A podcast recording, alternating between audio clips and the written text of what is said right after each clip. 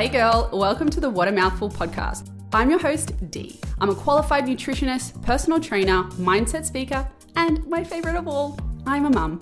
Living your best life doesn't have to be a grind, and I'm going to show you how to achieve a healthy mind and body. And if this episode speaks to you, give a sister a five star review.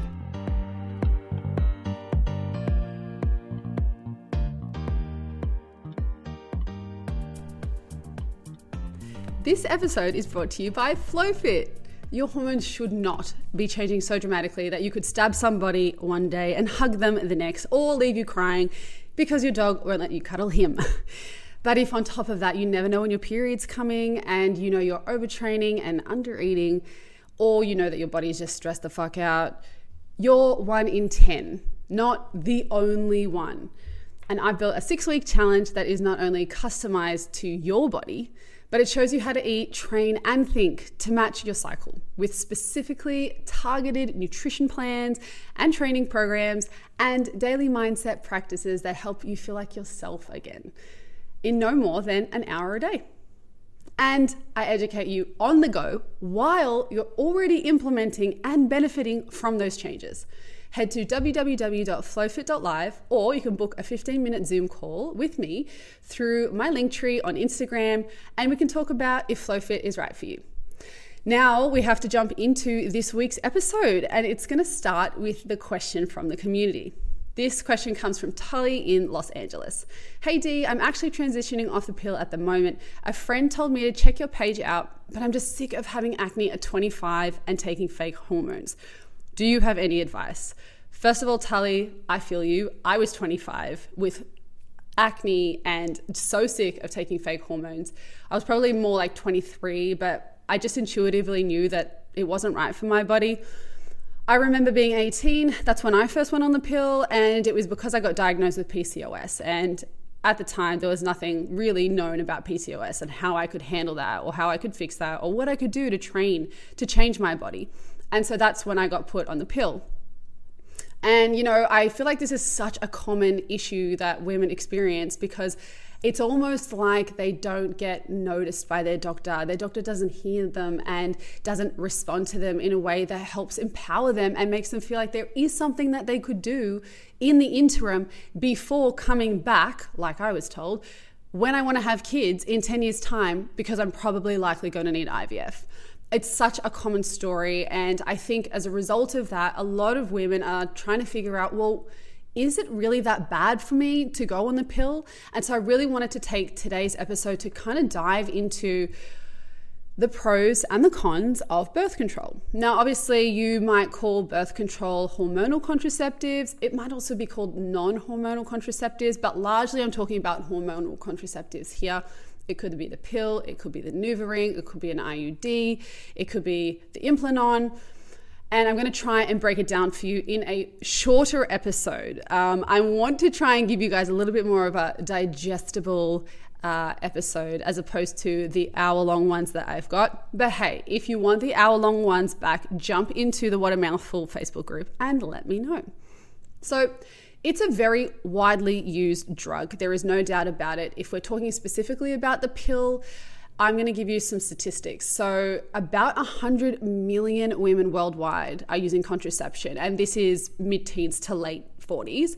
In Australia, specifically, over 200,000 women are using the pill, and that's from the um, government website in Australia on the CDC website in America, about 10 million are using the pill, and about 7 million are also using long active reversible contraceptives. And so, what's the problem here? Okay, what's the problem? The problem is that we're using a contraceptive drug for something it was not intended for. So, how many women do you know, and this is probably you yourself, who went on the pill to manage their symptoms, right? Interestingly, it's a contraceptive drug, so it's actually made for preventing pregnancy and it's being used as a drug that it was never intended for. And so this is kind of the thing that sort of frustrates me. I feel like it's just a lazy response from healthcare providers. I feel like there is more that they could could do. And if they don't have the tools, I feel like they should be, you know, they should be handing you off and referring you to people who they know and trust in like the nutrition uh, industry, lifestyle, diet, management, and all those kinds of things. So I just feel like it's lazy. And even at best, for the thing that it's intended to do with typical use, it's only 91% effective anyway. Now, I don't want to poo poo on the pill, okay? I don't want to do that because I definitely recognize that there are some pros. So let's go through the pros. Um, they include that they can reduce painful periods, there's no doubt about that. Can, okay? Can. Just hold that thought. And heavy periods too.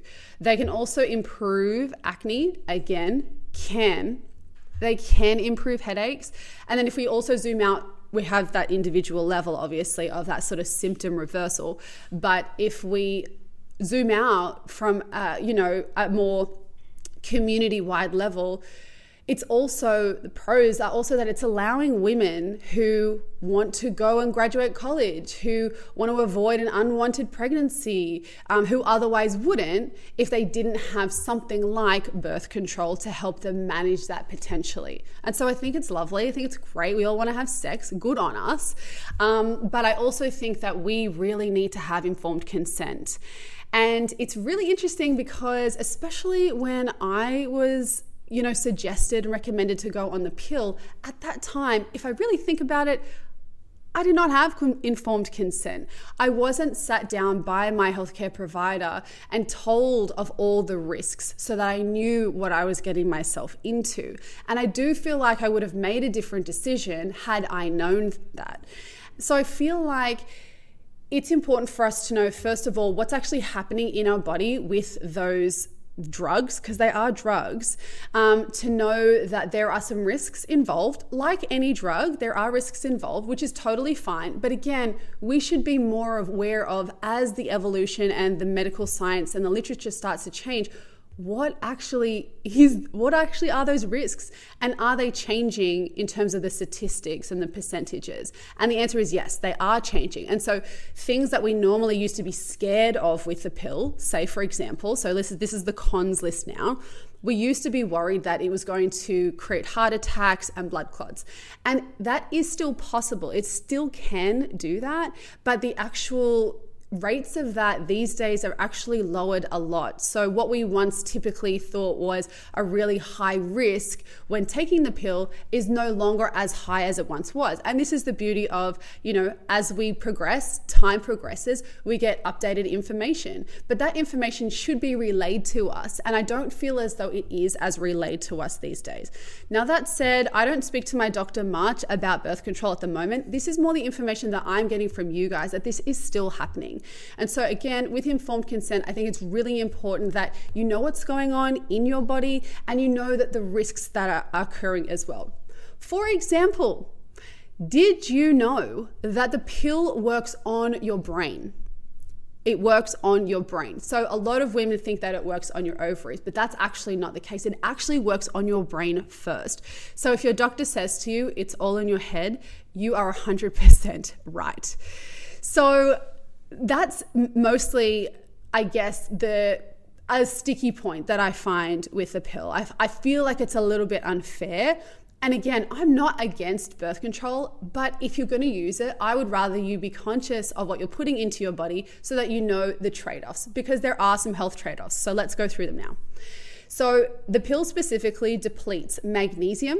Magnesium is essential for stress and essential for pain. Okay, so pain, obviously, we're thinking period pain here it's essential for B vitamins. This is, you know, our energy, our detoxification pathways, vitamin A, C, and zinc. So zinc, interestingly, obviously, um, is we know it's like an immune mineral. So we all know that by now, surely, over the last two years anyway. Um, but all of those, all three of those, um, that vitamin, minerals, those nutrients are essential for immune health. And then selenium as well, it depletes. And that's essential for thyroid. So is zinc. And so it's really interesting to see as more and more women go on the pill and are relying on this, especially daily when they look at these other symptoms that they've got going on and they feel like there's no other explanation for it, sometimes they dismiss the very things that they're doing on a daily basis. So, again, this is not to poo poo on the pill, but I just think that if you are on the pill, just have a good look. Are those symptoms explainable from something else. For example, do you have a lot of emotional stress going on and that's why you're feeling down and anxious or depressed? Or is it maybe something else? The other things that it can be, you know, that can be a con for the pill include and I know that I said before that it can help with acne, but it depends on the type of pill that you've got. It can also create acne, but it depends on what the root issue is. So I've spoken before a lot actually about skin. So go have a look at my episode on skin. But when it comes to skin, it can often be caused by inflammation. And so estrogens are inflammatory. And specifically in studies, C reactive protein, which is an inflammatory marker, actually can triple in women in studies who go from not being on the pill to being on the pill. And so, if you look at that underlying inflammation, that systemic inflammation of the body, well, then we go, okay, so if there, we know that there's inflammation happening in the body when women go on the pill, well, then is it that far removed to say that it could then create acne because it's creating inflammation? You have that and then you also have you know a vitamin deficiency of you know vitamin c and a mineral deficiency you know with zinc. And then not only do you have inflammation that's creating this um, kind of blockage in the skin but you also have those vi- the, those essential nutrients that are needed for skin health as well. On top of that if you also have say you know the, the mini pill as well and you're specifically only taking what your doctor will call progesterone. Now, I'm also videoing this, so I've got progesterone in inverted commas. So if you're just listening, then you won't be able to see that. But in the mini pill, um, across all hormonal contraception, mind you, but in the ones that have progesterone only, they've actually got something called progestins. Now, progestins are like progesterone, but they are not progesterone. Those are, you know, fake I'll say fake hormones. The real hormone that we have, progesterone, has so many amazing benefits. And if I'm honest, when it comes to FlowFit, my six week program, that is the main goal. The main goal is boosting that up so much so that in the second half of our cycle, that week before our period, and when we actually have our period, we feel awesome and we don't just feel shit half the month. Because I find it is, you know, around about seven and a half years, which I shared in my very first episode, that we are wasting on that luteal phase of feeling terrible that week before our period. And why should we? Especially when there are so many nowadays natural alternatives and people like me who are experts in the area that can actually help you change that naturally without drugs. So there's progestins as well that are in every hormonal contraception. And the interesting thing about progestins is that they actually act like androgens in the body. And the problem with that is that they can create things like acne. They can increase the sebum on our skin. And the more kind of oily skin that you have, the more likely that you are to have those, you know, to have that sebum be blocked. And then interestingly, you've got vitamin A, which is a sebum or oil regulator that's not there, that's not doing the work of actually balancing that sebum and that oil out. So, Talia, I hope that kind of answers your question there because there is a lot of indirect ways that the pill specifically and, and fake hormones in general um, or any contraceptive drugs or any birth control can have that ability to create acne for you.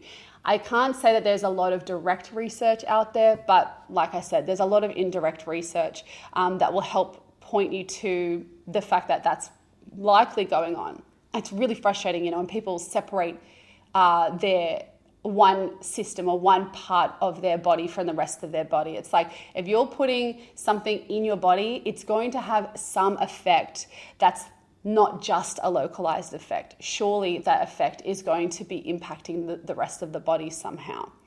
And so, other things that it could do as well is it could dysregulate insulin. It can increase blood pressure as well. It can create metabolic issues. And so, we generally tend to see weight changes with women on the pill. I know for myself personally, when I came off the pill and I had been trying so much, and this is kind of before I had the knowledge that I have now. I was trying to, I guess, work really hard to manage my weight. And then as soon as I came off the pill, and this was just a personal experience, but as soon as I came off the pill, and I, I sort of pause there because I know that this is the experience of many, many women, as you guys tell me in my DMs, that the, the weight just came off. I didn't have to work so hard. And that's when I had that light bulb moment of, oh, this is my hormones doing that for me. My hormones can actually help me change that and make it a lot easier. And so, again, that was that light bulb moment for me that just changed everything. That and falling pregnant, where I was like, wow, hormones are cool. So, it can also kill your libido. Um, now, if you have no libido and it's flat as, it's probably likely because you have an increase of, you can have an increase of testosterone, but you also have this high level of binding proteins. And so there's a lot of testosterone, and sometimes that testosterone can become a toxic testosterone because there's also a zinc deficiency there as well. Um, but it can affect different women in different ways. But a general consensus is that women have no libido, which is not fun for anyone. And it makes sense because that's what it's trying to do, right? It's trying to prevent pregnancy. So it's suppressing that want or that urge for you to want to have sex in the first place. So it is no surprise that you have no libido. Now, I mentioned about blood clots and heart attacks. They do happen, but they're a low probability, but they do happen. Uh, and also, there's loads of effects on your microbiome and your gut health too. Now, your microbiome has the ability to create a lot of vitamins for you. So, from the food that you eat, those little bugs can go and help you actually create and transform and make nutrients that your body didn't ingest. It's kind of like this magical, awesome place, right? The gut, we love gut health. And so when that is happening as well, that is often why women have issues with bloating as well and, and all these other gut issues. So there's a lot going on. One thing, though, that I think is probably, in my opinion, the biggest con, because look, physical symptoms, we can deal with those. You can cover things up with makeup you don't have to wear a midriff if you have bloating.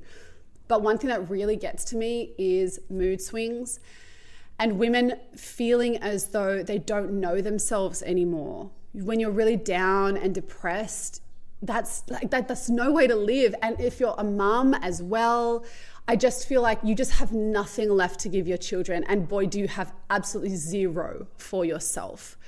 And so it's interesting because, from what I understand, from you know a, history in um, psychology or background in psychology but also this new school of thought is that depression and anxiety is not a neurotransmitter deficiency. It's actually inflammation of the brain. And so yes you might have a deficiency of the neurotransmitter but that's not the root direct cause. And what's actually going on is that inflammation is therefore creating this tricky environment for your body and brain to create the neurotransmitters that it's that it needs. Now let's let's not forget that serotonin, most of your serotonin, and the number ranges from like 70, 80, and 90% of what I've seen in, in studies, but a very, very large amount of your serotonin, almost all of it, is made in your gut. So if it's not being made in your gut by a healthy gut microbiome, like those little bugs helping you out there, well, then it's also not going to be found in high levels in your brain. And so for me, I think if we're looking at things in a really holistic way, and if you're not addressing those problems, you're not addressing those underlying causes, then of course you're confused. Of course. And this is the thing is that doctors aren't able to give you this information very readily. And so we really have to go out and seek them for ourselves. Because at the end of the day, it's our life that's on the line and not theirs. And there's no no you know light at the end of the tunnel for them to tell you oh just come back in 10 years when you want to go um, have a baby and we'll do ivf at that time like i'm sorry no no I, I you know i'm a woman i'm a strong woman. I can figure it out on my own. Just tell me what i've got to do and i can be consistent and i can make those changes in my life. So what can you do? I'm sure is the question that you have. Now, I'm actually going to save that for a future episode because I would love to really dig deep on that and help share with you all the things that you can do because there is actually so much that you can do. And so I hope that even that idea, that thought gives you hope. Um, but I wanted to keep these really uh, small, like I said, digestible episodes. What a mouthful. I'm so full of puns. Um, did I go too far? Don't know. Um, but I must say, guys, if if the word wow, if that popped into your mind at any point during this episode, you're gonna have to do me a favor. Okay, you're gonna have to share this episode, okay? I want you to text the link to your sister. I want you to share a screenshot on your socials of you listening to this episode, whatever works for you is certainly going to help me. So I'll catch you next week on What a Mouthful.